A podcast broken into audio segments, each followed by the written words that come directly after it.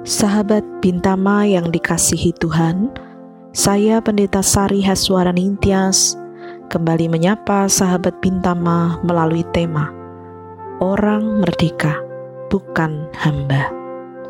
Firman Tuhan dari Galatia 5 ayat 1 berkata, Supaya kita sungguh-sungguh merdeka, Kristus telah memerdekakan kita.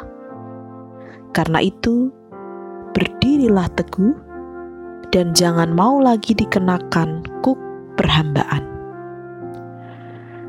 Sahabat Bintama, menjelang peringatan kemerdekaan Indonesia pada tahun 2017 yang lalu, Presiden Jokowi menyatakan kalimat ajakan untuk memiliki mental orang merdeka dan bukan bermental budak. Lengkapnya, beliau menyatakan, "Kita harus meninggalkan warisan kolonialisme yang menjadikan bangsa kita bermental budak, karakter rendah diri, pecundang, dan pesimis dalam melihat hari esok." Rupanya, hidup merdeka tidak serta-merta menjadikan manusia bermental orang merdeka.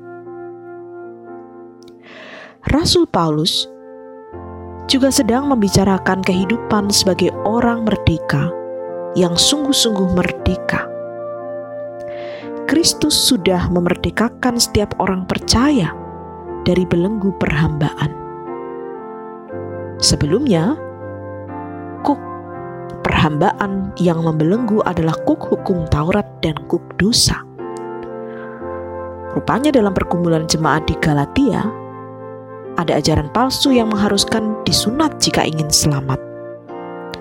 Hal ini dilatar belakangi pemahaman bahwa sunat itu merupakan tanda keselamatan.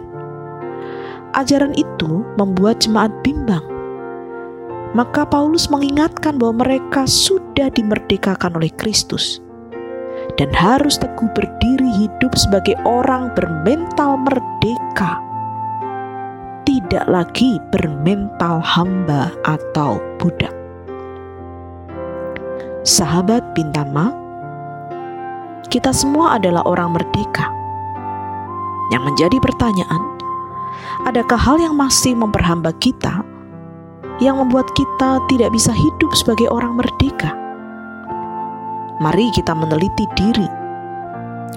Apakah kita diperhamba keinginan dan tidak bisa menguasai keinginan?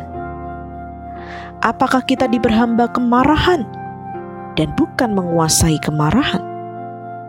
Apakah kita diperhamba kebencian dan bukan menguasai kebencian yang merasuk dalam hati kita? Apakah kita diperhamba ketakutan atau kekhawatiran sehingga kita tidak bisa menguasai ketakutan atau kekhawatiran itu? Ingatlah kita adalah orang merdeka dan hamba Allah. Jika hidup dikendalikan oleh Allah, maka kita diberi kuasa untuk mengendalikan diri kita dengan segala perasaan, pikiran, perbuatan, keputusan yang seturut kehendak Allah. Demikianlah renungan hari ini. Kiranya Tuhan memberkati seluruh karya kita hari ini.